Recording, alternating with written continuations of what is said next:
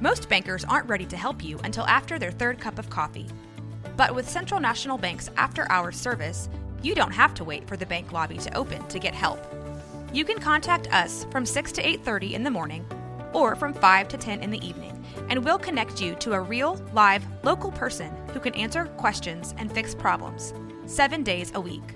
Bank different. Bank Central. Central National Bank. Member FDIC.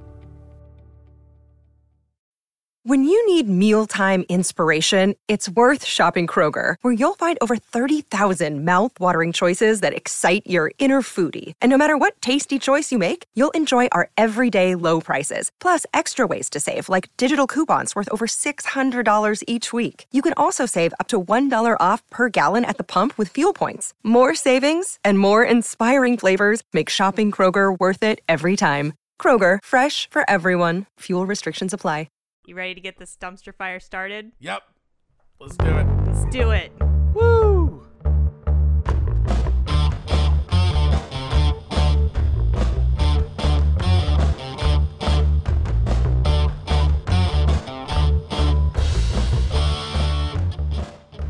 Hi, welcome to Dumpster Fire Cinema. My name is Aaron. And I'm Jordan, and we're going to be talking about Interview with the Vampire. This is my uh this is my arena, folks. This is your wheelhouse. I have arrived. Yeah. oh shit. I've been obsessed with vampires since I was probably 10 years old. No surprises there. Did you dress extra vampiric just for the show? I did not. That's just how you roll. This is just how I dress. Wow. I Quite vampiric. I wear for those of you who don't follow my regular Twitter or Facebook or anything like that, I have dark black hair. I wear black most of the time. I'm wearing a moon necklace for crying out loud. The only thing that's missing are fangs. Like, seriously, I, I could walk into a vampire nightclub and probably fit in just fine. I'm a fat schlub with a beard. I don't look like a vampire at all. Okay, so this movie came out in 1994. I was a small child again. Most of these movies that we've done take place in the early 90s, and I was not yet aware of these movies. I think I saw this for the first time when I was in seventh or eighth grade. Yeah, I, I guess I don't remember seeing it before I was a teenager either. You didn't see it in the theaters? No, it looked stupid as shit. I remember when the commercials came out for it, it looked really boring. And it kind of was. I mean, you know, it wasn't a fast paced movie by any Yeah. means. I don't think I would have enjoyed it as a kid. So I'm kind of glad I didn't see it till I was a teenager. Well, it's definitely an acquired taste, I feel like, because you have to think about the other vampire movies that had come out before then. I think of like Nosferatu, which was a silent movie. Yeah. Um, then you've got Bram Stoker's Dracula. And so vampire movies in themselves, unless you are um, Blade or Twilight. I'm sorry. there it- really isn't just a lot out yeah, there for you. You're not going to go in in a action movie mindset. That's just not how it is. I just read this actually before we started recording. Oprah Winfrey actually like ran out of the first screening because there was so much gore, like so much blood. What? Yeah. Which is like funny to me because she starred in a movie called Beloved where she killed her children. Yeah. I don't think that movie was all that bloody, anyways, honestly. Really? I guess for a mainstream movie, yeah, there was a little bit of ripping people apart, you know? Eh. Well, I mean, there was a whole scene where Lestat is lying on the floor and all of his blood is draining out of him. I That's mean, true. That was pretty gross. That was a strikingly gross scene Yeah. that I was going to talk about, actually, because it's like one of those things that always, when I see it, I'm like, oh, it's this part. well, we'll we'll get to that. Yeah, sure. Um. So this movie, who is in this movie? Uh, Tom Cruise, Brad Pitt, a very young Kirsten Dunst, Christian um, Slater, hot Christian Slater, still hot Christian Slater. Antonio Banderas. Oh, Probably the only thing he's ever done that I like. Shut up! You didn't like the Zorro movies, I didn't see the Zorro movies. Aaron? Was I supposed to? Yes, They they, look stupid as fuck to me. At least the first one. Watch the first one. It's got our boy Anthony Hopkins. Really? Yes, Hmm. he was great. He was so great. Movie was great. I'll watch it on your recommendation. Thank you. I appreciate I, it. I respect your. It's gonna suck, isn't it? No, it's not. You will not be disappointed. Antonio Banderas is drunk for the first like 45 minutes of the movie. what was that other movie? Desperado. Yeah, that was good too. Yeah, I- El I like Mariachi, Desperado, Once Upon a Time in yeah, okay. Mexico. Those, Those, were all good movies. I'm sorry, I take it back. Yeah, okay. Antonio Banderas was There awesome in all those movies. Yeah, that's true. But I loved him in this. Yes. I thought he was Oh, great in this. I couldn't understand a fucking word he said, but I thought he was great. Subtitles. Yeah, you got to watch this movie with subtitles in the second half. You just have to. You, I can't understand any of them. The fucking theater vampires are just, they're unintelligible. Bunch of mush mouth fucks, man. They're French. What do you expect? Yeah, but I mean, come on. It's really bad. you got to admit, it's really bad. Okay. Uh, well, okay. I mean, I watch everything with subtitles, so I just, I guess I just Do you watch notice. every movie with subtitles? most movies? Really? Yes. Yes. It's just a That's habit now. Weird. Yeah. I can see that being useful. Well, I think mostly because my my dad has a hard time hearing movies sometimes, and so we just Oh. automatically turn on the subtitles, and so I just do it now. And it helps me to actually catch things in movies that I've watched before, like having the subtitles on. I'm like, oh, that's what they said. Well, despite the fact that Antonio Banderas does have a very thick accent, he does really well as far as having to play a 400 year old vampire. I oh, mean, yeah. He's great. Oh, he was so good. And obviously, I mean, we have the greats. Tom Tom Cruise. I mean, you can say what you want about him. I mean, he's I think he's balls to the wall crazy, but he Sure. commits that I can respect that. Yeah. Um I don't mind if he's crazy. That's fine. He's a good actor. He makes good movies. the common theme for all of these actors through this movie is that they are all chameleons because I think about the different movies that they've been in, how many different kinds of characters they've been. You know, obviously Yeah. Tom Cruise, he did the Mission Impossible movies. He's done he did a few Jack Ryan movies, didn't he? Yeah. He's played a multitude of different He's characters. He's done everything. Same for Brad Pitt and Kirsten Dunst and Antonio Banderas. Like they have all like molded themselves into these characters and it's just amazing to watch them in this early of their career. Now obviously Brad Pitt and Tom Cruise have been they'd been doing yeah, movies they, for a while. they had a pretty good career already. But Kirsten Dunst had not. Now, I, I think um, she had done Little Women previously, which was a big help in her getting this role. And then watching her move on, like seeing her as Claudia, and then going on to see her in um, Bring It On, which I love that movie, guys. Bring I- It On. I've I never seen it. love Y- that movie. You know what Kirsten Dunst movie I love the most? It's just one of the movies that I love in general is uh, Melancholia. You know, I have not seen that. I've heard mixed reviews about it. I've heard that it's really great. You just have to stick with it. And Yeah. I've heard it's really bad. It's batshit crazy. So it's both of those things. I personally love the movie. I like the fact that she has really kind of stepped out of the limelight and she's doing stuff that is not mainstream. She's doing a lot of indie stuff now, and I applaud her for that because, in my opinion, I feel like they have more honest reactions or they have more honest um, performances from actors. Um, because they're doing what they love. They hand choose these projects. They aren't just multi-million dollar big franchise movies that they got picked for. They're, they're going, I want to do this film. And they put a lot of their heart Yeah. and soul into it. And she totally did with Melancholia. Yeah. Yeah. E- Yeah. Everyone in that movie was great. It's a real slow burn movie, but I mean, I just like it. The guy that wrote and directed is uh, Lars von Trier. Mm-hmm. He did Antichrist. And have you seen Nymphomaniac? I have not. It's fucked up. It's very long. It's basically a porno in parts. They use like actual Oh. sex on the movie, Okay. but it's Okay. really, really good.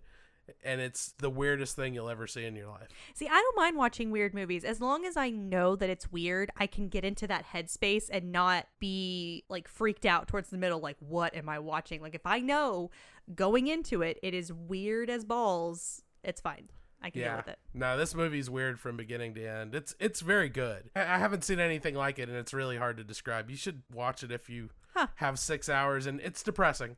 All Lar- Lars von Trier's movies are depressing. Yeah, I have to be in a. That's the thing with him. I have to be in a mood to just purposely sit down and watch a depressing Yeah. movie. But So Nikki and I sat and watched the whole thing because it, it was on Netflix. It was two movies, two three hour movies, basically. Huh. Volume one and volume two. They dumped them out there at the same time. Nikki and I watched it, got hooked immediately, watched the whole thing. It's it's crazy. Interesting. It's not Interview with the Vampire though, which is the movie we're talking about this week. So we were talking about Kirsten Dunst. Right. Now, she actually won a Golden Globe for Best Performance by an Actress in a Supporting Role Yeah. for this movie. Um, Well deserved. yeah. Now, this movie was nominated for Best Art Direction and Best Original Score by Elliot Goldenthal, who did the Batman Forever, Batman and Robin score, which, Ah. if Yeah. you listen in specific places where it's like very climactic in Interview with the Vampire, you can hear Batman Forever because they were like I don't know what it is, like the staccato or the instruments or whatever's happening in the score, my mind instantly goes to Batman Forever and I'm like, Yeah. now I want to watch Batman Forever. There are a couple of weird score moments in this movie that just kind of Yeah. kind of takes you out of it. I mean, I like the score. I mean, it's very like sweeping and full and and just I mean, it kind of pulls you into it, but then again, I hear those moments and I'm just instantly like are Batman and Robin going to come flying into this movie because I feel like that's about to happen. I mean, that's what it sounds like Yeah. to me. The director is Neil Jordan. Um, now, I don't think I've ever actually seen anything else of his. He did The Crying Game, I've seen the crying game. won an Oscar for Best Writing. Uh, the Borgias TV show, I saw one episode. It was Yeah. boring. and then he did The End of the Affair, which had Julianne Moore and Ralph Fiennes. Never saw it. I didn't either, but apparently it was a. Sounds like a made for HBO movie. I don't actually know. I mean, it looks like a drama. This is based on the book series written by Anne Rice. She wrote the screenplay, and Neil Jordan did some like serious rewrites. But because of the Writers Guild contracts, they were obligated to put Anne Rice as writer of the screenplay. Really? Uh huh. Huh. Weird. So I haven't actually finished reading Interview with the Vampire. Anne Rice's writing to me is is very it's kind of touch and go. Like at some points it's very like you're into it and you're like, "Oh, I, I love this. I want to keep reading." And then and, and then she loses you in some places and you're like, "Okay." And you put the book down and it's it's on my list of things to finish and I just I haven't. I've never attempted to read any of her work. I really need to just pick it up and finish reading it just to say that I did and, and feel like I can do a side by side comparison. But I mean, I probably started that book maybe 10 years ago. Yeah, yeah. I, I can't tell you what's accurate and what's not as Yeah. far as the book versus the movie.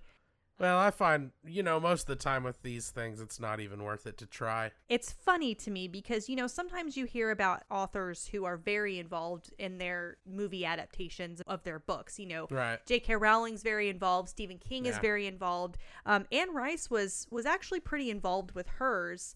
Now she actually had an idea for who she wanted to be Lestat. So you know who Rutger Hauer is, right? Yeah. Okay. She wanted him to be Lestat back in 1976 when she wrote the novel. Huh. I could see it. Yeah, which is funny because he actually was in Buffy the Vampire Slayer and Salem's Lot as a vampire. But by the time they actually started filming this, he was too old. When she heard that Tom Cruise got the part of Lestat, she was livid and she was scared that Cruise would not be able to carry the part. She said it's the worst crime in the name of casting since the Bonfire of the Vanities, which I don't know what that is. Oh boy, um, what did she think about Queen of the Damned? I wonder. Oh, I hope she hated it as much as I did uh. because, Ugh. damn, damn, that was a horrible movie. yeah, I don't. so bad. I thought Tom Cruise was a fine Lestat. He was a great Lestat. Yeah. he was he was great. And then she recused herself from the production, and she didn't view the film until a producer sent her a copy of the movie, and she watched it, and she was actually so mesmerized by his performance that she later sent him a letter apologizing for her. Um, Throwing shade. yeah. Well, good. good. She should. Yeah, I think overall, I think she was pretty impressed with how it turned out. I mean, she took out two ads in like two major newspapers honing the the movie as a masterpiece. Yeah. So, I mean, I think she was proud. I think the casting was just bizarre to her, which In concept, yeah, I could see that, but I mean, they did a great job. but we saw Tom Cruise in Legend. I mean, he played he I mean, Legend was a little bit more campy than this, though. yeah, but it was still a um, fantasy. It was still a fantasy world, and sure. so it wasn't we- much of a stretch. No. Right. So we saw him in a character that is not an action star, you know, Maverick or Ethan Hunt or whoever. Like we saw him doing something outside of his comfort zone. Sure. So um it's just funny to me how she was just like, This is just so bizarre. I can't believe this casting and then she's just like poo poos it off and, and doesn't watch the movie until much later. Which is funny to me. I mean, I guess if I was a world renowned author, I would be picky too. Sure. Yeah. Yeah. I mean, if you're protecting your intellectual property, you don't want it to turn to shit. Yeah. Yeah. I, I totally get it. Yeah. I mean, Stephen King took a hands-on approach, and half the movies were still garbage. So it can Uh, backfire on you sometimes too. We'll have to debate that later on because what your definition of garbage is might be different than mine. Well, you also have to remember that my definition of garbage doesn't mean I think it's bad because I like shitty movies. true, true, true. A- And I honestly, I like all Stephen King's movies, but some of them are really bad. Oh yeah. Sleepwalkers, Ooh. fucking Tommyknockers. Oh, Tommy Oh. knockers. Oh Yeah. man. No, he's made some fucking stinkers, and he's made some movies that I really like too, like Creepshow.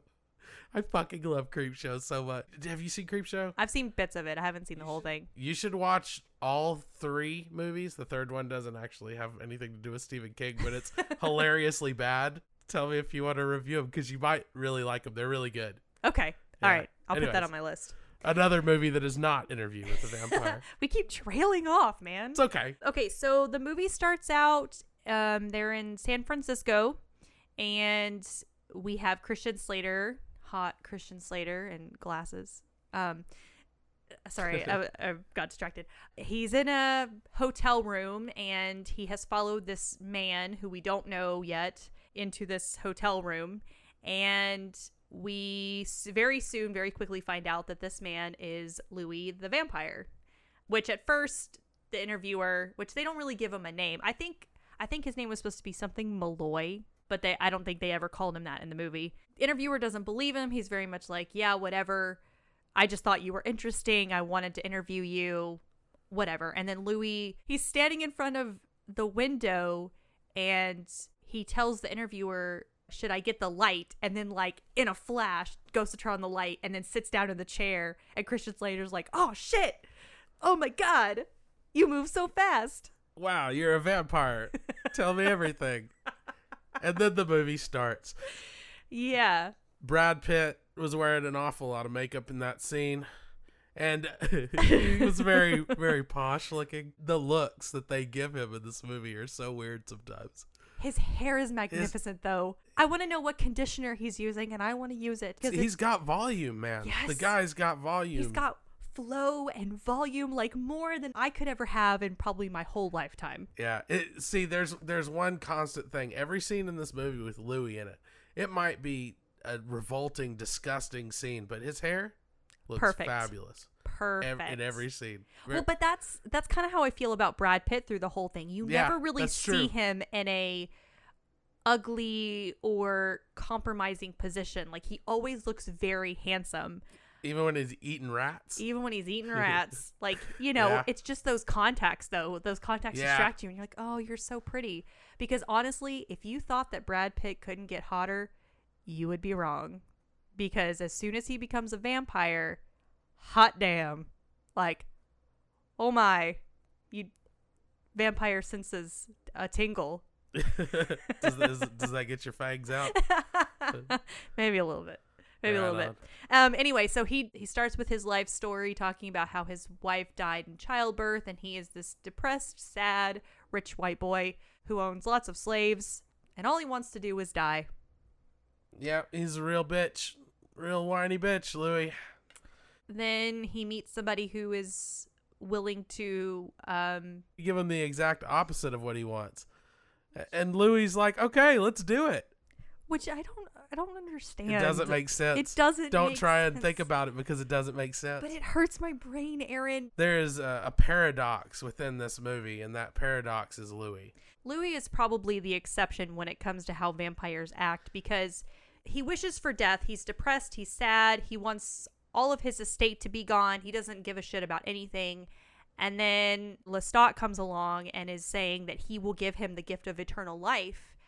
And if I'm in Louis's position, if I am this suicidal, depressed, want to die and be with my wife and child mood, if some vampire says, "Hey, hey man, you want to live forever?"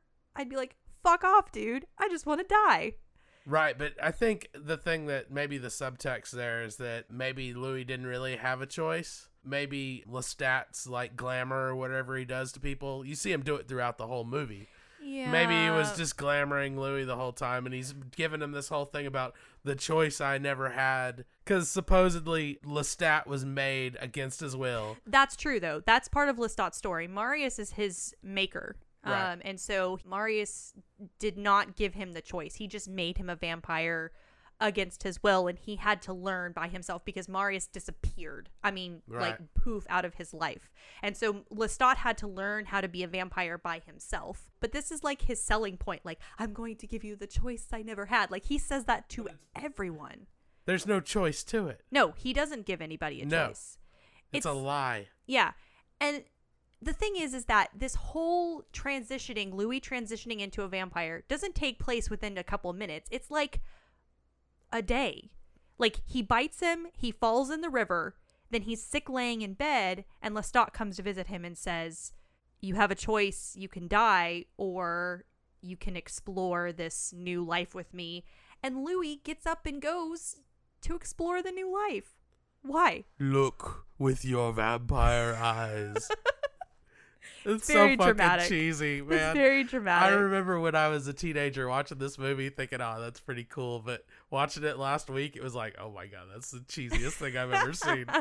I don't know if it's in the movie or if it's in the book. I think there's a there's a description somewhere about how he sees the life around him. He sees everything moving. Yeah. The statues come to life and Well, he can- said it in the Yeah. narration of that scene. and he can hear everything and see everything. Now, this movie does really good with keeping to the vampire lore. Obviously, they can't come out during the day, the sun burns their skin, they sleep in coffins.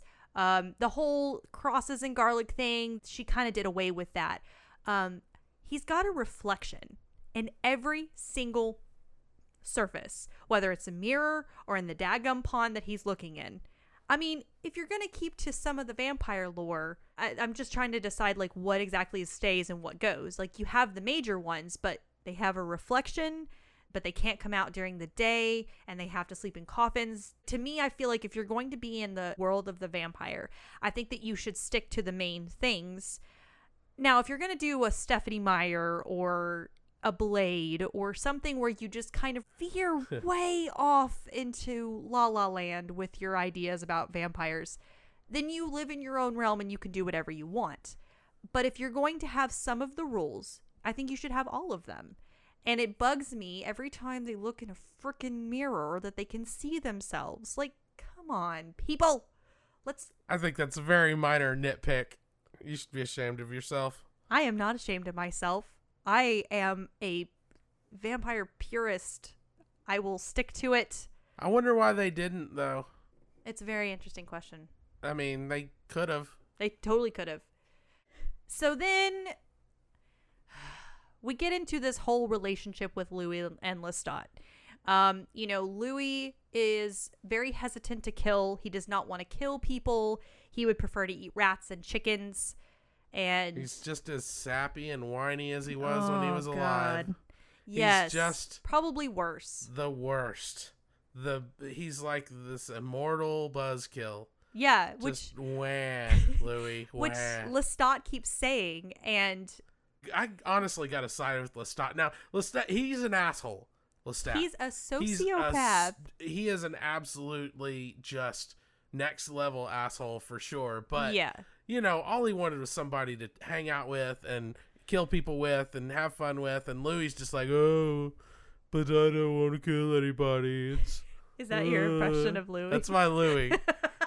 oh God, guys, I don't want to eat anyone. Shit, gonna eat a fucking rat, guys. and Lestat is just like, you idiot, you Yeah. moron, go around eating chickens and rats and burning down your own house, which didn't make sense to me. No, In my head, I'm what like, what was the point? set the slaves free, let everybody go, keep the house. Well, you know, they were they were already fucked because the slaves were wanting to kill him because they because he ate that servant kill girl. all the slaves. well, there you go. I'm sorry. That's the obvious That's answer, mean. right? That's terrible.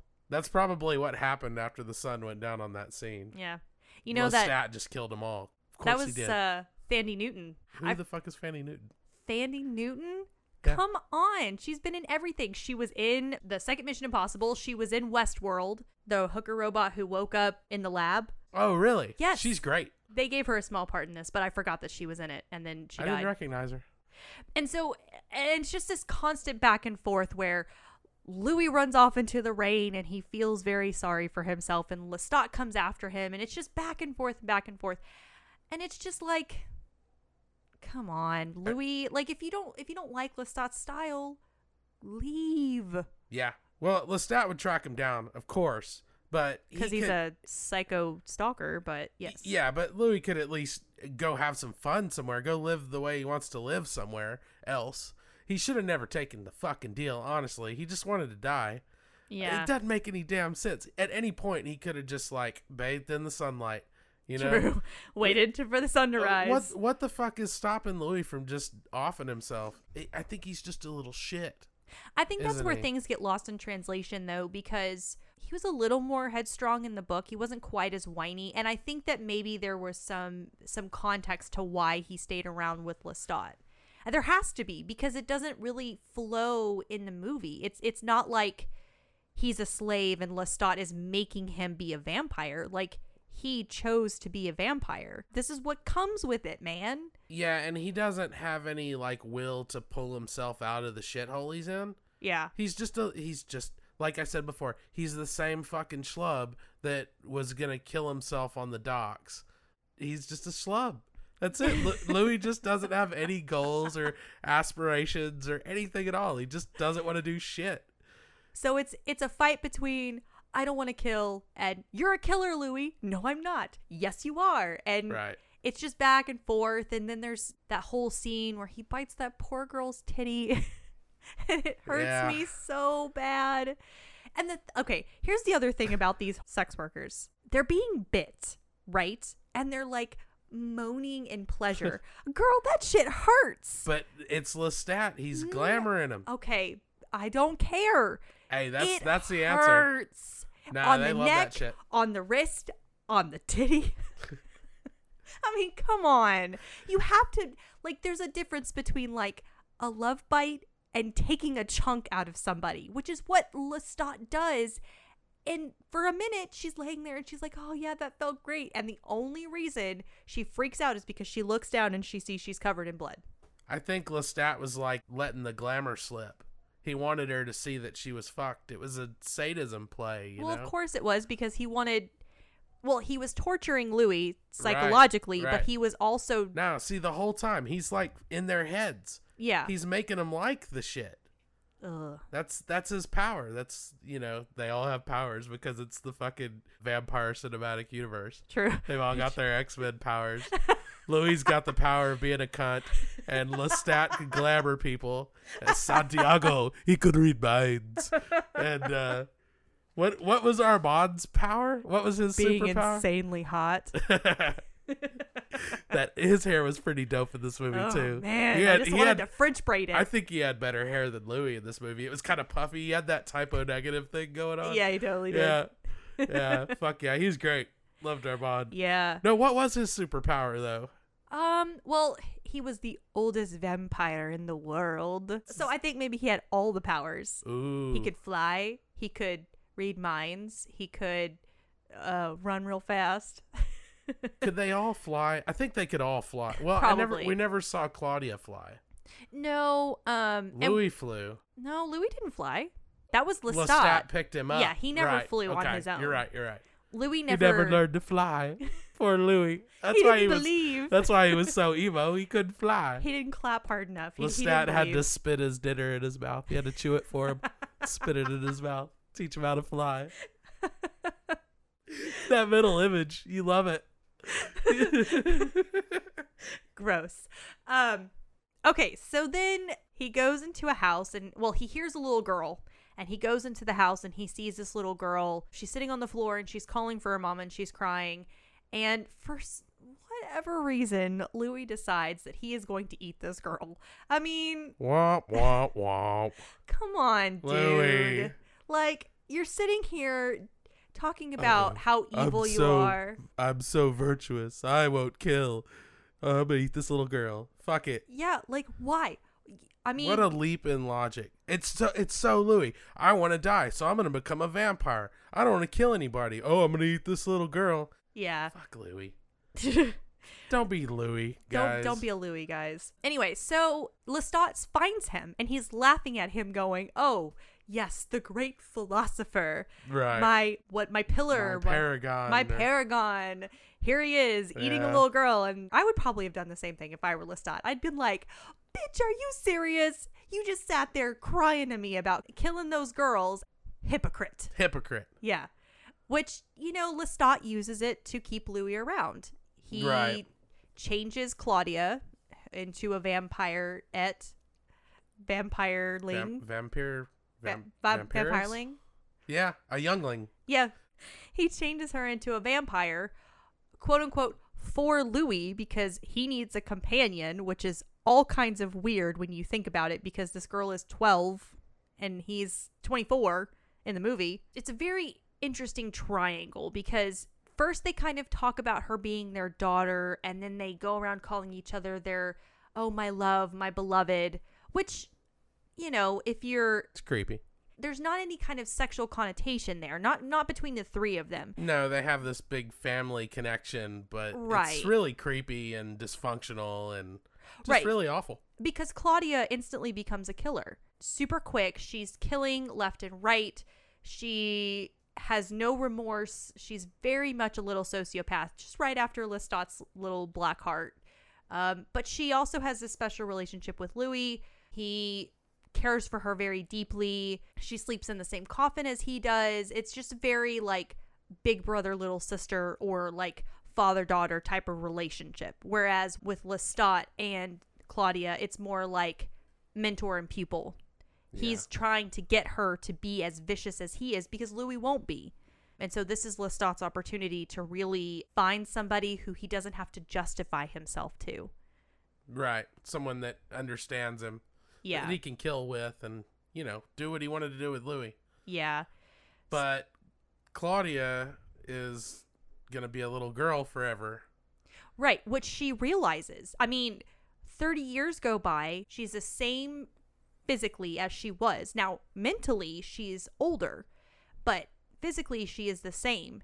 Oh, yeah. Apparently, getting turned into a vampire makes your hair really cute because hers, like, curled up like a little doll, It did, which, which was kind of what she was, right? That's There's some symbolism there. She was, uh, she was Lestat's little doll. yeah, and I don't know how I feel about the whole you cut your hair, it grows back the same. In this world, you are stuck with whatever physical features you had when you became a vampire. That's why Louis always has long hair. That's why Lestat always has long hair. That that's what he became a vampire as. So it's basically like a tattoo. I don't know why. I just kind of got the impression when I was watching it that Lestat was making it all happen. I don't I know. I think it's just a vampire thing. I think it's just that particular vampire thing. I don't know. I further data required. Okay. Fair enough. It's not explained, so head, Um, headcanon. Yeah, she she kind of has this bit where she's facing off with Lestat, just basically like, "Who made me a vampire?" Which They kind of both did it. they both did, and she's having this self actualization that she is going to be this way forever. She is going to be a twelve year old girl forever, which I would be upset too. I don't want. I wouldn't Yeah. want to be twelve forever. I wouldn't want to have a thirty year old brain and a twelve year old body. That's Yeah. that's torture. Claudia's to me. story is tragic all It the way through. It is very tragic. I mean, there's no happy ending for Claudia. oh, certainly not. Well, and then we're coming to a place where the relationship between Lestat and Claudia is starting to dissolve. I mean, she is starting to really hate him. He's and I- doing awful things to her and Louis just at every chance he gets. He's just, Just- being an absolute shitbag to him. yeah, just psychologically messing with them. He's being Yeah. very rude to Claudia and making fun of the fact that she'll never grow up to have a woman's body. He's Um, created a hostile work environment. pretty much. He's the worst kind of manager. Yeah. So Claudia and Louis decide that they are going to try and get away from Lestat. Now Louis says he'll never let us go, and Claudia's like, "Bitch, watch me. Hold my beer. Hold my juice box. Yeah, we're going to fix this." And she comes up with this plan where she has these two little boys. She tells Lestat they're drunk. She's like, "They're your favorite," and I'm going, "Gross." Some twin boys. Blah. Gross. And he's like, Oh, we have a truce now. Get out of my way. I'm about to feast. And he takes a a bite and a drink, and he's like, "Did you? What did you give them?" And she says, "I gave them laudanum, which killed them, but it keeps their blood warm." And in vampire lore, which spans across several different kinds of vampire stories, vampire realms, is that vampires cannot drink dead man's blood. It will make them very sick. They can't function. It, it paralyzes them basically. And so she takes the opportunity and slits Lestat's throat. And uh, It's really gross. it's real gross because he just Yeah. bleeds out. I mean, a ton of blood all over the floor. And I just love how Louis walks in and he's like, "Good gracious!" yeah, he's just like, "Whoa, what's going on here, guys?" Like, Lestat's just- just... squirting just gallons of blood. and he's proceeding to like turn into a mummy. Yeah, like he yeah, like he's drying up. yeah. it's really gross. It is real gross. And then in the next scene, they dump his ass out in the bayou, and that's real gross too. Because they have this really bad mannequin, Lestat, that's just like so slimy looking and just disgusting. Yeah. It's like it's one of the grossest parts of this movie, and it's just disgusting. But it speaks to a, a theme that goes throughout the whole movie, which is a very macabre theme. It's very dark. It's very bloody. It's very um There's of course like no scenes in this movie in the daytime. no At all. No, of course not. You're venturing into a very interesting world. I mean, there is no sunshine or happiness at all in this movie. That's a mechanic that's really explored in this movie too. Yeah. the fact that everything has to be done at night. You really get a sense when you're watching this movie of being isolated to nighttime. Yes. This, this movie's all about atmosphere, isn't it? It is. It is. And you touched on a good word there isolation. Because in this world, it's not like there is a billion vampires running around. No. As far as we know, Lestat, Louis, and Claudia are the only vampires in New Orleans. Yeah. I mean, there are none to be found, which is a big thing for Claudia because she wants to know more about vampires. But you can't just sit down and have a pint of warm blood with your fellow neighbor vampire. Like, it's just not a thing in this world. They're forced to do everything in the shadows. They're they do have some powers to manipulate people to keep them from freaking out and screaming True. and drawing attention to him, but they still get in some pretty close calls a lot in this movie. Claudia murders the shit out of Lestat, um, which I kind of am at odds with how I feel about Lestat because there's a part of me that feels really bad for him. So many bad things happen to him. He gets his throat slit, he comes back to life. Yeah, apparently Lestat power number 1746 is that he's fucking immortal. You can't you Yeah. simply can't kill Lestat. No. You can't. I mean- you can't be killed. Drain his blood? Nope. Burn him at the stake? Nope. Nope. Nope. I, I guess sunlight, but he would have gotten sunlight in the bayou. How did he survive the bayou? I mean, the bayou, there's lots of tree cover. Some sunlight had to have gotten on him at some point. He was down there forever. Do you think he lived in the water? Like Aquaman Lestat? He's just down there, just wiggling around, eating grubs and shit off the bottom of the river, eating little shrimp and I could say that. crawdads till he gets back to health. And With- that's and that's what happens. That's true. Yeah, he does that, and then they kill him again. all the pestilence of the Mississippi Right. he eats. Yeah, so Claudia and Louis are about to embark over to Europe because they want to explore and they want to see if they can find other vampires. And Lestat comes back and uh, really seriously creepy. It's so creepy to me. So he's playing the piano and he like there's that curtain that's like flowing over his face and Mosquito net. Do vampires have to worry about mosquitoes? I would think not. I, I don't think so. I, I feel like they're not warm enough. Maybe their their Yeah. their lack of warmth yeah. keeps from attracting bugs. Yep. I don't know. Solved. Solved. Um anyway, so he's playing the piano and the curtain moves back and you see that he is this disgusting zombie vampire thing He looks like shit. that has come back to life and both Louis and Claudia are like His hair is terrible. That that's how you know he's Yeah. on the skids because his hair is all fucked up. So he tries to attack Louis and Claudia, and they end up burning the house down and Lestat with it. And they are able to embark on their journey over to everywhere. They went to Italy, they went to the Mediterranean, they went to God, every- Spain? Spain. They went everywhere looking for other vampires, which they didn't find, adding to their isolation. They finally decide that they're going to Paris. And this is where things take an even steeper turn. I mean, things seem like they're good. Like Louis and Claudia are living their life together and they're able to do what they want to do without fear of Apparently, Louis killing people now, right? I guess so. I, they there isn't a whole lot of detail as to how he is surviving, and I can only assume that he is killing people discreetly. Yeah. I, I mean, something's going on. I mean, he looks good. He's healthy. At he least- looks like he's been eating. Claudia is at least. I don't know what the deal is, but they they don't go into any more of this Louis being a, a Debbie Downer shit. You see this whole upswing in attitude, and it's like, Yeah, is he eating people? he's got that eating people color. I think he is. I think he's eating people. Hey, I have a question for you. Where the fuck is all the money coming from? Like, they don't have jobs. He burned down his farm. He doesn't have any income. Where is the money coming from? I just assume that they're killing aristocrats and taking their shit. So, killers and thieves. Yep, Awesome. absolutely. That's one of the things that always I always think about every time I watch the movie is okay, so they're going on these trips and they're staying in these lavish places and he's buying her gifts.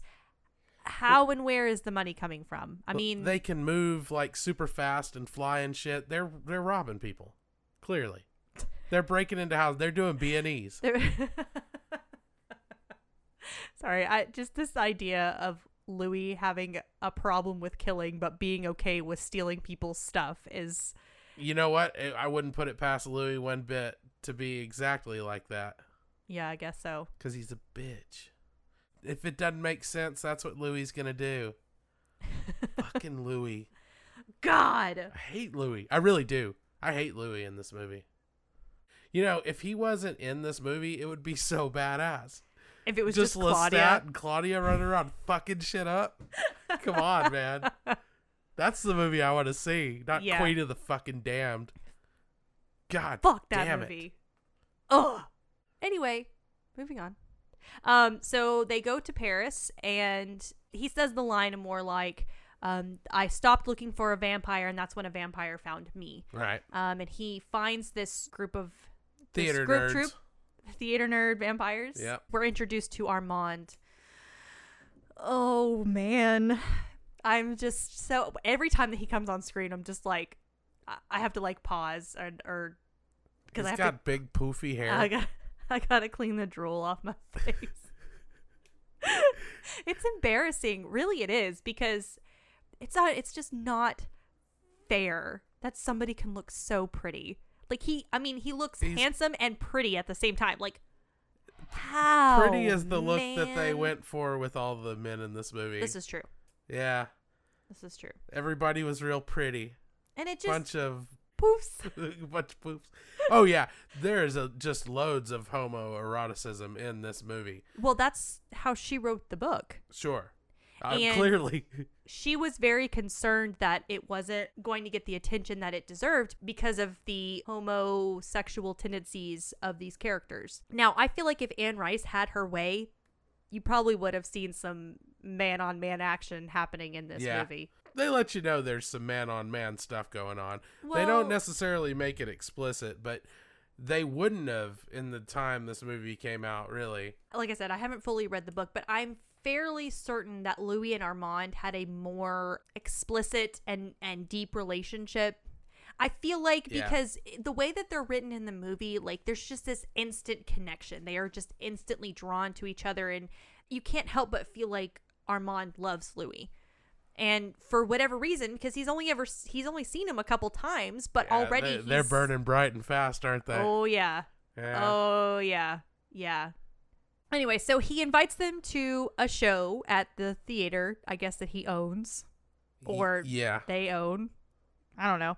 Um, they are putting on a show.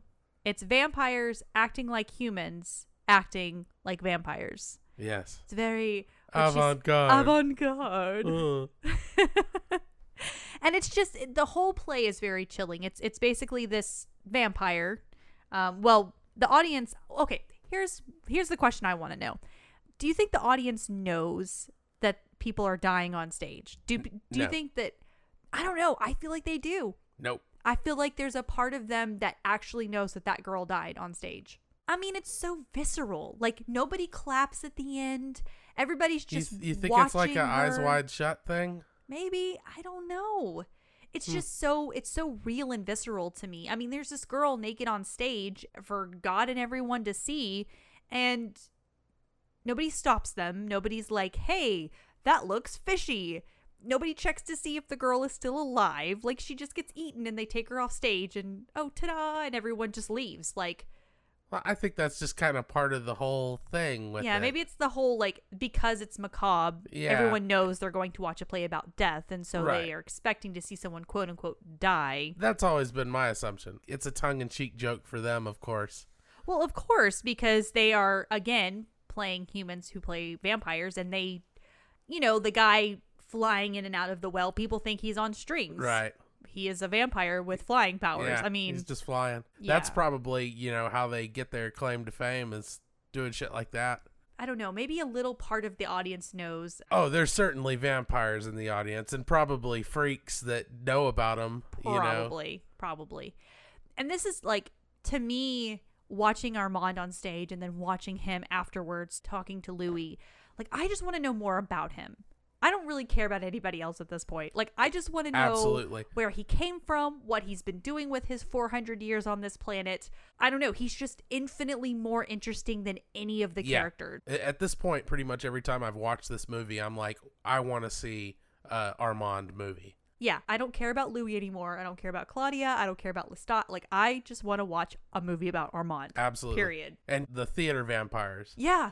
I mean, they're dicks. Well, but here's the thing to me. It's funny because also in this realm of vampirism, they also have vampire justice. So Yeah. if you kill one of your own, especially your maker, then you are put to death. And maybe it's like a European vampire thing. Well, they've got their society. Ah. Because, you know, these people are probably just like the vampires back in New Orleans. They don't know. I don't think there's a real established vampire government in this movie. But if Armand is 400 years old, you have to assume that the other vampires, including Santiago, his little creepy sidekick, He is so creepy. Ugh, so creepy. Little turtle man. you know who he reminds me of? He he kind of reminds me of Joe from Empire Records. I got a Willem Dafoe vibe off of him. He does have some Willem Dafoe moments. I kind of wish it had been Willem Dafoe now. Wouldn't that be nice? That would have been awesome. yeah. Willem Dafoe is definitely missing from this fucking movie, isn't he? He is. Holy shit. I need to see him as a vampire, even if he's like creepy as fuck. Didn't he play Nosferatu? Yeah, he totally did. He was Nosferatu in a Nosferatu movie. Did he really? Yeah. Shadow of the Vampire. Oh, I'm gonna have to watch that. Holy crap! Fucking A. Yeah, nice. I bet he was really good. I didn't see that movie. I remember when it came out, people were saying that it was really boring. But uh, you got to kind of expect that with Nosferatu because Nosferatu is a boring vampire. Sorry.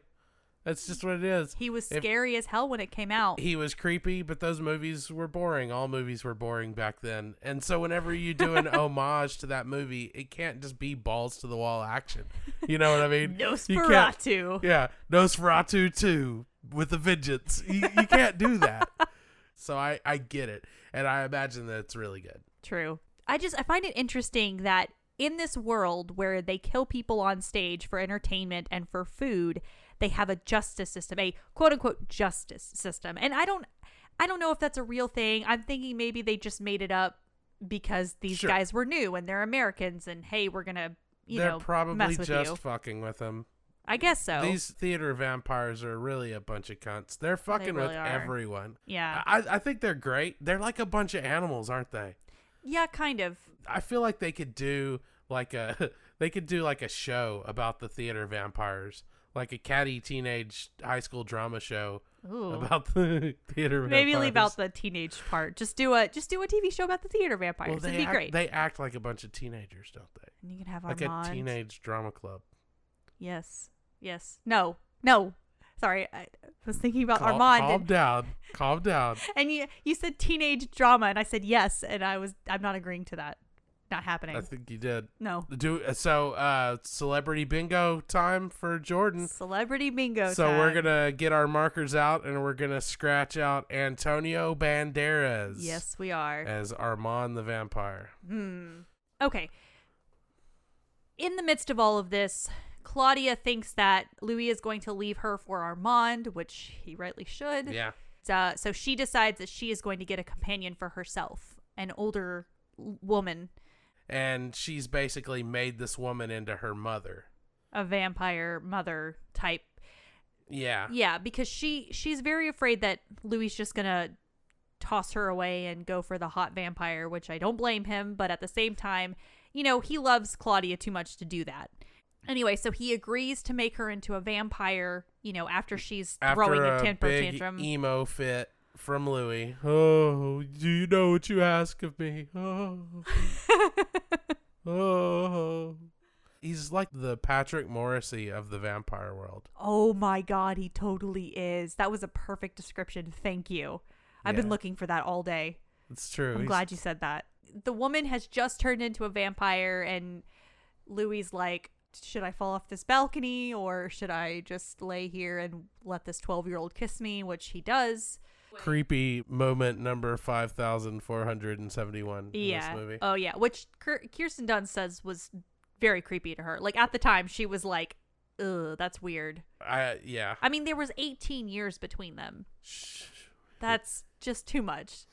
Yeah. too too too much too much so then the theater vampires rush in and they're like time for some vampire justice Yeah. you know in their batty weird way It looks like like the whole scene is part of a stage play. It's kind of Yeah. cool. I like it. I think it's neat what they did there. well they pull a edgar allan poe on louis they do have you read the cask of amontillado Oh god, like 25 years ago. So just just briefly, the Cask of Amontillado is a story that Edgar Allan Poe wrote about a man who basically locks up his enemy in a box and then barricades him in a wall. And that's what they do to Louis. They put him in a coffin and they close it shut and then they brick him into a wall. Right. Um, all the while, they put Claudia and her new uh, companion in this. Yeah, she's been a vampire for like 6 seconds now. Yeah. And they've already got her in a in a well, basically. Yeah, it's, I guess it's kind of a dun- like a dungeon well type thing. It's a well that they can get into from the bottom and the Yeah. sunlight comes in through the top and it's not good for vampires. Yeah. I mean, it's it's This just is a this is a room that was designed for executing vampires. well, I don't know about that because they're they're in catacombs below the theater. So, I don't really know what that room would be for. I mean, you could be right. It could just be a room that they're like, "Hey, this is where we exact our stupid vampire justice if there's such a thing." It seems like there's a couple of these rooms in there too. Like there's some cells down there. Yeah, I don't I, I don't really quite so this get- is in the Paris catacombs? I guess so. I didn't realize that. That's pretty cool. Yeah, that, I mean that's that's the whole thing. He takes them down into the catacombs, and my my instant thought is he's like, "We live down here," and my instant thought is like, "I'll go get a hotel, thank you very much." Like I'm not yeah, staying here. for sure. Which it's funny because you know they all have coffins, but Armand has this like room with a big bed, and he's just very like kingly down there. Yeah, Armand is definitely at the top of the pecking order. Oh, of group. course. Yeah. He's probably, like I said, he probably has all the vampire powers and is the most powerful vampire there. So m- nobody's gonna go up against Armand. Yeah. uh, for sure. Anyway, so they lock Claudia and her companion in this room, and the sun rises and they are burned to ash, which is very sad. I Yeah. mean, for me, I feel like I, I kind of have a soft spot for Claudia. I mean, she she does things in a dramatic way and she gets kind of preachy about stuff, but I feel like for the most part, Claudia is a really well written character, and Yeah. the way that she went uh, was not was not fair. I mean, Claudia's character was the most impressive in this film. the most impressive acting performance, especially because she's so young. Yeah. I mean, there are moments when she is facing up against these huge powerhouse of actors and she is standing on her own. Yeah. I mean, she is she can tread water by herself just fine. Yeah, she was amazing in this movie. Yeah. In my mind, I'm going, what stopped Armand from letting Louis out quicker? Like, why did he wait until they were Ash to let him go? He wanted Louis all to himself. Yeah, but it's just. No, no, that's the answer. That's it. No, I don't want to think like that. They show a scene where Armand goes to the door and he opens it up a little bit and he hears him screaming and then he just kind of closes it. Because he tells Louis that he had no power to stop it or he couldn't have he couldn't stop it or whatever, which was obviously a lie. He could have killed all of those vampires, saved Claudia and her companion, and then run off with Louis all by himself. I don't understand the whole like, oh well, just because gonna he's, hang out he's a vampire and he has to do it in the shittiest way possible. Because if Because this movie tells us anything, it's that vampires are assholes. and that being a vampire is fucking awful. It is pretty This awful. is this is a cautionary tale. If if you watch this movie and it makes you want to be a vampire, you have missed the point. Louis has discovered that his love beloved is dead. And insert this gonna be good, Jeff. of Louis exacting revenge. I mean, we are just wide eyed watching him Yeah. throw gasoline everywhere and set all those fuckers on fire. the the music's going batshit. You got your your Yep. violins, and he's he's tearing shit up, just killing vampires. He has got a big scythe in his hand. Yeah. and that fucker Santiago tries to pull some bullshit, and he just like fucking cuts him in half. Yeah, he does. So he's having none of that shit. He knows. So you can tell that he's been watching these guys because he knows Santiago's move. He takes a swing at him with the scythe, and Santiago does this thing where he like disappears and f- comes up behind him. But Yeah. Louis follows all the way through with that swing and hits him. He knew he was going to do that. Yeah. So he effectively destroys all of them. Fucks him up. Yeah, does not care one bit because they killed Claudia and that was his that was his companion, that was his partner. Of course, he leaves uh, Armand alive so Of he course. can give him the dear John talk. Smooches. I mean, dear John talk.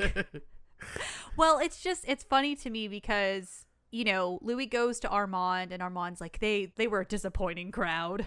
Like I knew their motives and it was they were stuck in the dark ages and and Louis Yeah. just basically like I'm about to call you out on your bullshit. Are you ready? Because here it is. I know that you let Claudia die.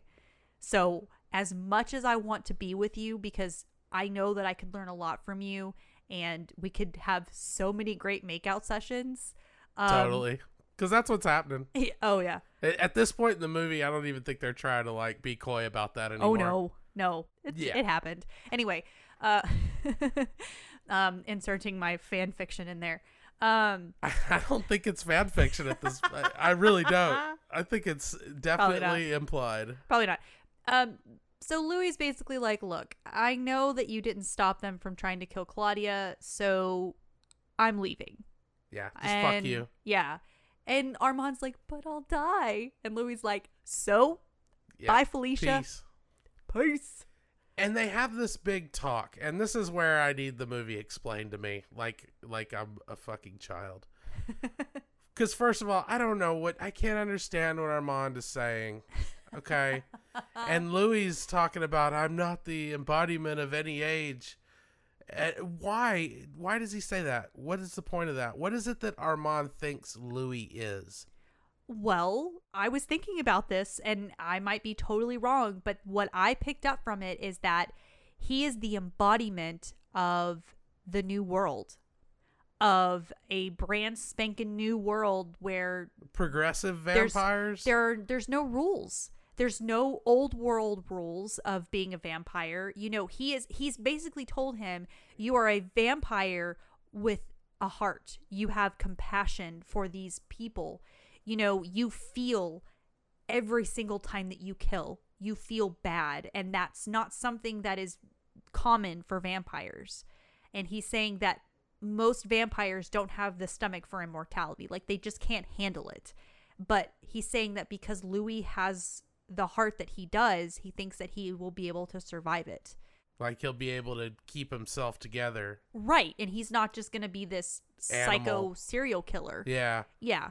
So And- so that's what it is. He thinks Yes. that Louis is more adaptable because he can empathize. he's an American vampire. I mean, Oh, because yeah. America at the time, I mean, we're talking pre Civil War. You know, America was brand spanking new. The rules were still being laid out. I mean, it was still Wild West out there. So he was discovering himself along with America. And I think that's kind of what he was alluding to is that here in Paris, we have old world laws and rules and we see things as old vampires, but you are seeing it in a free rebellious spirit. And I think that's what attracts Armand to Louis is the fact that he is not like every other vampire. Yes, he's whiny, he's a bitch about a lot of things, but he's actually kind of moved on from that. Is he eating people? We don't know. Yes. He's- I'm going to say yes. He's got to be right, I'm going to say yes. Yeah. but they never show him do it.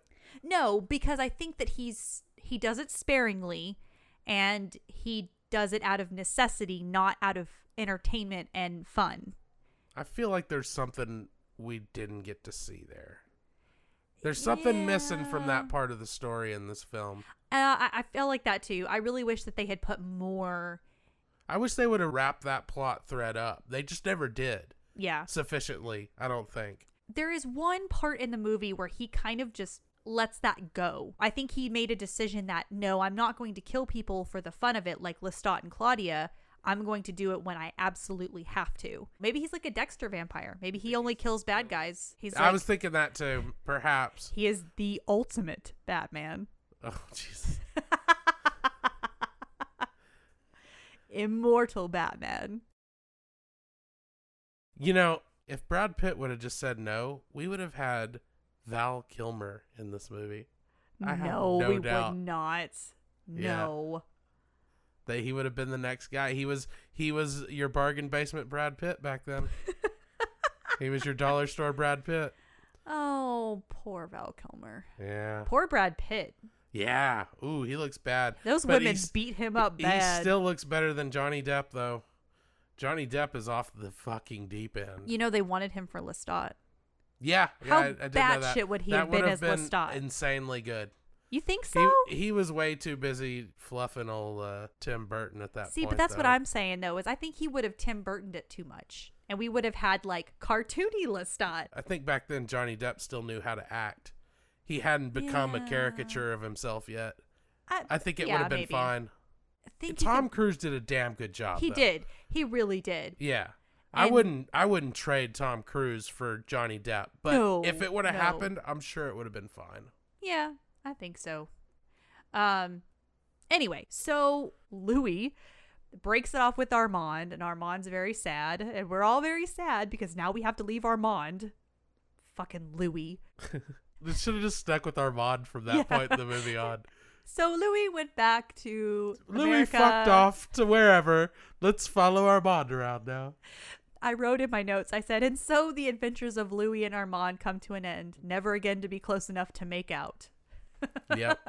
So then he goes on with the story and he says, I went back to America. I went back to New Orleans, back to my home. He says he doesn't know why, but that's just where he felt like life was taking him. Um, and he experienced movies and got to see sunrises again, which I think is a really cool aspect to his story. Yeah. Like, I do like that it kind of followed him into the modern age a little bit. yeah, and it went back to the whole sunrise thing. Yeah. and the fact that he got to ex- that he gets to experience technology and he gets to see this brand new world i mean he's by this point he's over 200 years old Yeah.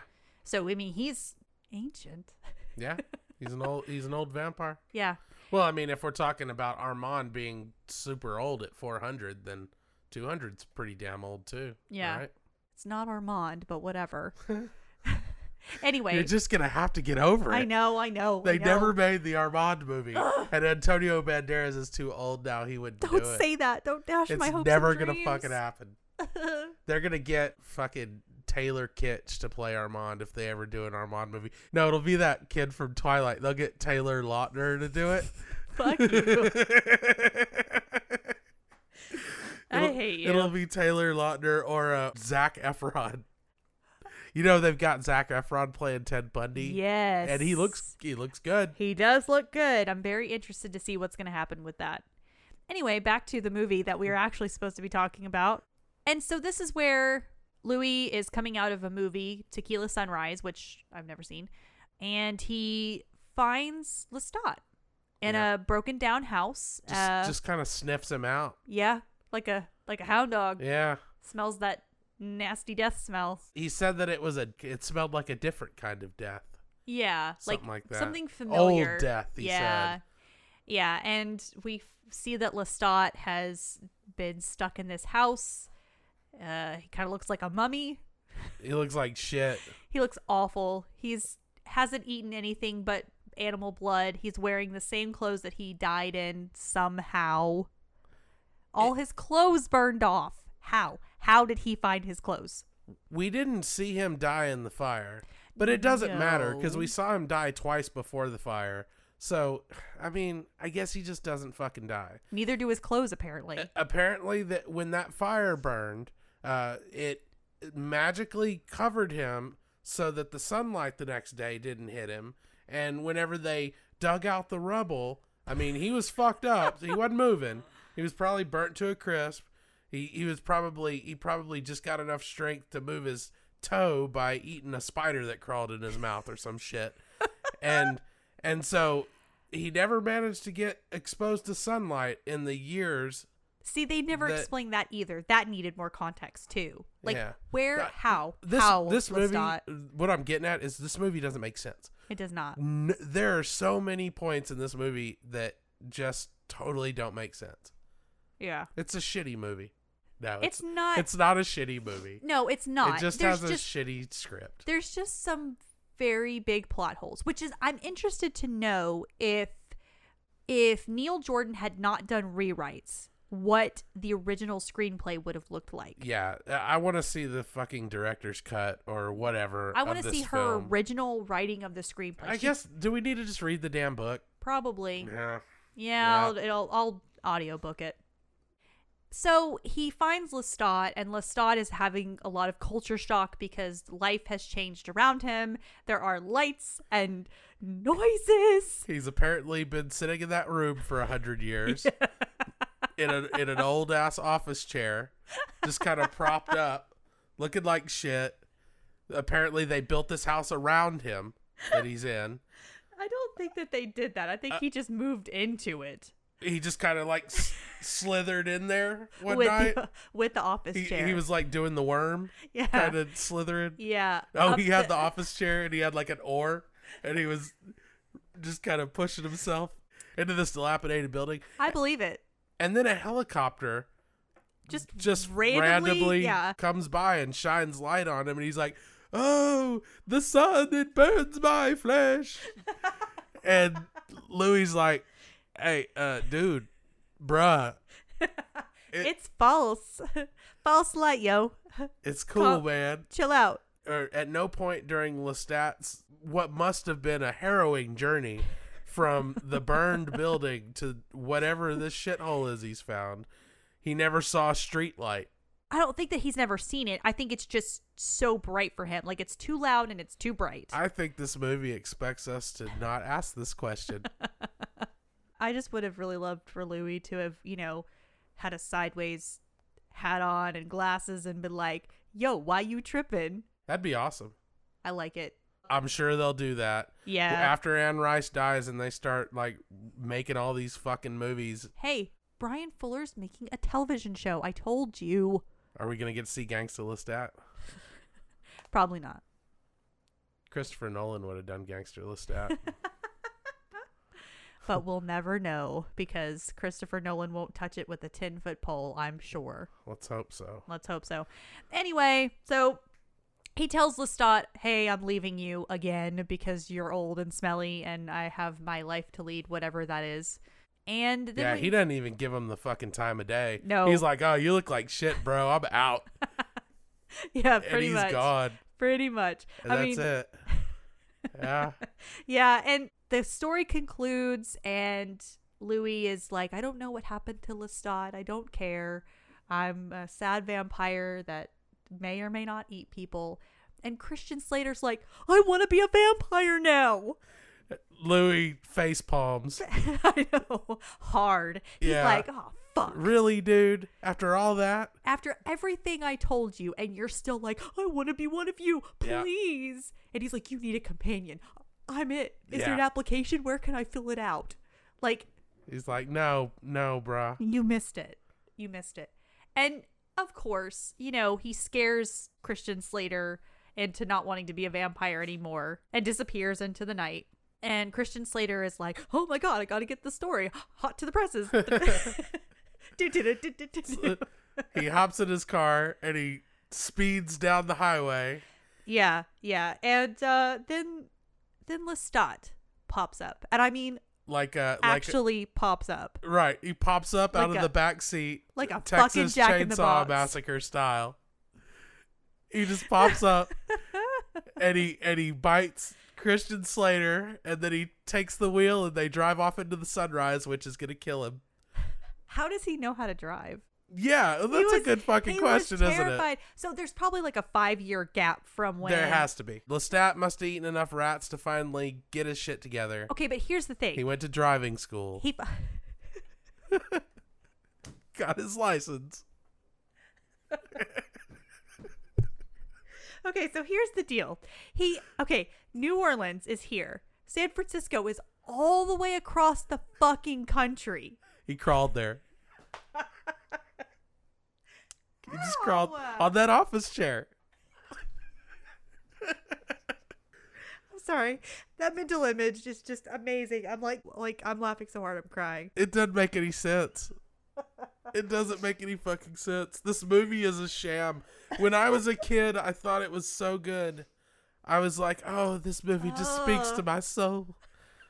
This this movie knows my pain. it's definitely has a lot of holes and whenever like watching it as an adult and then looking at all of the humongous plot holes and all of the character flaws you're just going okay maybe this movie wasn't as great as i thought it was i mean Yeah. it's it's a good vampire movie for it's, sure It's got it's still got great atmosphere, and Yes. it's uh it looks good.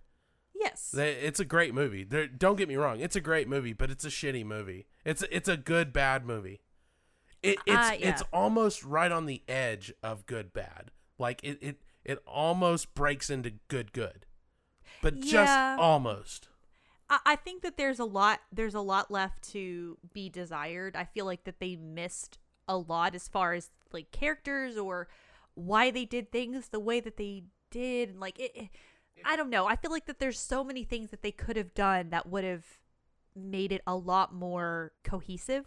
I guess is the word yeah, they for. they could have done a lot of wrapping up things that the audience should be expected to want to know. yes. If this movie were to come out today, but with the mistakes that it has, it wouldn't have gotten good reviews. It would have probably been a flop. It might have gone straight to Netflix. probably and and it's it kind of makes me sad a little bit because even like going back and reading some of the trivia for the movie like one of the things that kind of like depressed me was that Brad Pitt had a really horrible time making this movie he didn't like the makeup the colored contacts hurt his eyes they were constantly in the dark and they were having to hide all their vampire makeup like Yeah. so and he didn't like being second banana to Tom Cruise Sure. um so you know he he really tried real hard to get out of this and he was like no man it's going to cost a lot of money to do reshoots and to have to do all of this stuff again so you're kind of stuck and like reading that and it just kind of like tore the veil away in a really ugly fashion Yeah. to me but all that to say i still really love this movie Me too. it's in my top favorites and it really like i said i was super into vampires when i was 10 years old and this only fed that fire Yeah. i definitely harkened back to those days where i very much wanted to be a vampire when i was younger like it just seemed like a cool thing to be Sure. you know eternal life you look hot you have cool clothes nobody can mess with you These people didn't have any problems with money and it- they seem to live life somewhat effortlessly. It's kind of like friends or something. but now as an adult like i don't want to live forever Oh god no. I I don't like I can't even stand the thought of being old enough to forget my name. Yeah. Like I don't want to go through that. And so 15-year-old me would have been like, "Yeah, totally. Sign me up for being a vampire." But 28-year-old me is going, No, dude. Like, if I can't remember my name, take me out back and shoot me. Seriously, I don't want to go through that. That's that. No, uh uh Yeah, and it's like I said, you know, this movie really is a cautionary tale. Don't don't be a vampire. Yeah. You know, you're you're basically frozen in time. You know, Yeah. you, you don't age. Everyone around you dies. All of your friends, all of your family dies because you don't want to make them what you are. You know, they're dying, the world is changing. You have to experience everything forever. And that just sounds so depressing to me. Like I don't want to no way, man. This life is hard enough, but now that I don't have an end, like there's not an end game to this, hell no. And couple that with the insatiable bloodlust. Oh boy. I mean, back in the 1800s, you could get away with murder very easily. I mean, if as long as you were white and male, it was fine. Um, but nowadays, with social media the way it is, and fingerprints and DNA, like I would be screwed. Screwed. How shitty would it be to be a vampire in prison? you'd be you'd be Hannibal Lecter. That's what they would do to you. They'd stuff you in a plastic cell and They feed you yeah, they would blood bags. they would contain you. Yeah. I mean, shit, Louis almost got done in by a fucking wall being built around him, you know? Imagine they put you in the Supermax. That's true. That's true. That's true. But I mean, that's what you'd be. You'd be Hannibal Lecter. Yeah. Yeah. How many episodes have we done now about people that eat other people? Uh, this is our third one, Our third I think. Yeah, it's our people third eating one. other people episode. It's uh, becoming it's a becoming a theme. theme. Yeah. I, I don't know how I feel about that, but all right. Maybe we should not do something so uh bloody and people eaty next time. what do you want to do next? Ah, that's a good question. I think we should do. I think we should do like a, a full on comedy next. Really? Yeah. What do you have in mind? I don't know. I'd I'd have to think about that. Well, hey, you know what? It'll be a surprise. How about that? We'll surprise all of you with And what ourselves. we're doing, and ourselves with what we're doing next. We never know what we're doing. yeah, I mean, we just fly by the seat of our pants here. All right. Well, that's uh That was interview with a vampire. it's uh it was very nostalgic to watch it again. Yes, it I enjoyed watching it again. Should we talk about Queen of the Damned at all? No. Just forget it Horrible ever happened. It's okay. So, well, briefly, for those of you who are not Anne Rice followers or don't in, watch vampire movies at all, or whatever your excuse may be, they decided to continue the Lestat story and go into Ugh. some realm of ridiculousness where he's this. He's a rock star. He's a rock star. Of course he is. God. And that wasn't that's not that's not the problem I have with this No. movie. When this movie was getting ready to come out, there was a buzz about it and I was into it. I was kind of ready for it. I thought it would be cool. It, it wasn't. It was shit. Well, Delving into Lestat's backstory with Marius, and then s- I can't remember how, but Akasha, the vampire queen, comes back to life, and they have to destroy her. But Lestat is like balls deep in love with her, and it's just so stupid. It, it was really dumb. God. It and- was one of the worst movies I've ever seen. and it could have been great. It- Yes. It, had the potential to be really great. And they just, I don't know where they went wrong. I don't know if it was Stuart Townsend. I don't know if it was the writing. I don't know. well, Aaliyah died in the middle of the filming of this movie. Did she? Yes. Aaliyah was working on she was in this movie when she died in a plane crash. Oh. And so I mean, I knew she died, but I didn't know that she died in the middle of making the movie. She was supposed to be a much bigger part of this movie. And they had to reshoot a lot of stuff just to get it out there because they had shot most of uh you know everyone else's scenes Yeah. and they they hadn't gotten everything they needed from her yet. You can also see in some points in the movie where they simply pasted her head onto uh model's body. Um and badly and that Yeah. that seemed when I, I remember watching it when I was uh, when it came out because I went to the theater to see that I went opening night to see Queen of the Damned. That's how excited I was for it. And Yeah. man, I mean, Stuart Townsend's hot. That's one. Akasha's uh, costumes and wardrobe was amazing, but that's it. yeah, Don't waste your time. I'm serious. Like, don't even like if you get It even had like really shitty like shots. It had like really bad Dutch angles and some really sloppy camera work. I mean, it, Ugh. there there wasn't anything good about this movie. No. Maybe like you say some of the costumes, but that doesn't score any points for me when it, everything else is so bad. No, I mean, maybe if you get super into Anne Rice and the Lestat character, maybe if you want to venture into the darkness.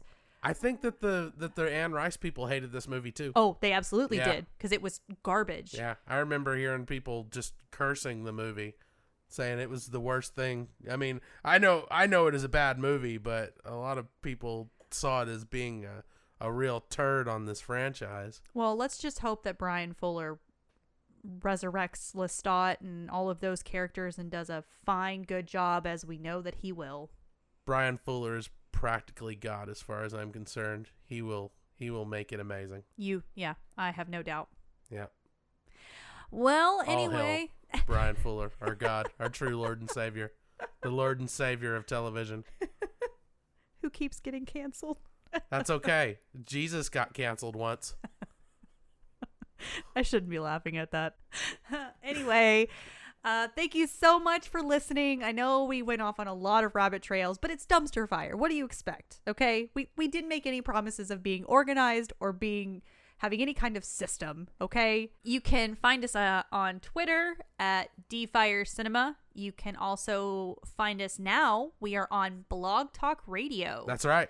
Yeah. We are on the Astro Panda network. mm-hmm. They're our new corporate overlords who tell us what to do, and they told us to tell you to listen to stuff on the Astro Panda network. So do that. There are lots of really great podcasts on the Astro Panda Network. VDVQ is one of them. Yep. Um, my other podcast, Queens of the Millennial Age, is going to get picked up by them. I mean, there is a Volk. Volk is got. Did he get picked up? Yeah. Um, but there are a ton of really great podcasts. So if you are looking to listen to something new, I mean, other than Dumpster Fire Cinema, then definitely go check them out. Um, we also have a Facebook page under Dumpster Fire Cinema. Uh, uh, you know what? I'm just gonna go ahead and say it. We we haven't received an email yet. No. So to the first person, just anyone that writes us an email and tells us a movie to review, we'll review it, whatever it is. yeah, it could be. I don't give a fuck if it's. It could be a Serbian film. We'll watch a Serbian. No, I'm not watching a Serbian film. Don't make me do this. I, I'm not gonna do it. You know what'd be do it. hilarious is if somebody emailed us and told us to do Queen of the Damned. Oh my god. I yeah. Well, like, I love that movie. Now you have, now you have to review it, suckers. so yeah. So that that offer is is uh for anyone. Just just email us. Tell us Yep. a movie you want to see. We'll watch it, Absolutely. even if it's disgusting. I haven't seen uh Pink Flamingos. Everyone tells me I need to see Pink Flamingos. I don't know what that is. Uh, John Waters movie. It's supposed to be really fucked up. I know who John Waters is, and that makes me like that instantly gives me like, The heebie-jeebies. yeah, I think this is a heebie-jeebie kind of movie. yeah. I mean, not the Heebie Jeebies podcast, which you should go listen to, but it does give me the Heebie Jeebies. So thanks for uh, listening, guys. Yes, thank you so See much. ya. Bye. Thank you for listening to Dumpster Fire Cinema. Be sure to tell your friends. You can find us on iTunes, Stitcher, and Google Play. I'm back, Louis. For the fifth time, I've come back to life. I can't die, so please stop trying to kill me. Will you please quit killing me, Louis? Jesus, hurts. man, it's getting really annoying. it hurts so much. Oh, helicopters! This has been a Rogue Media Network podcast.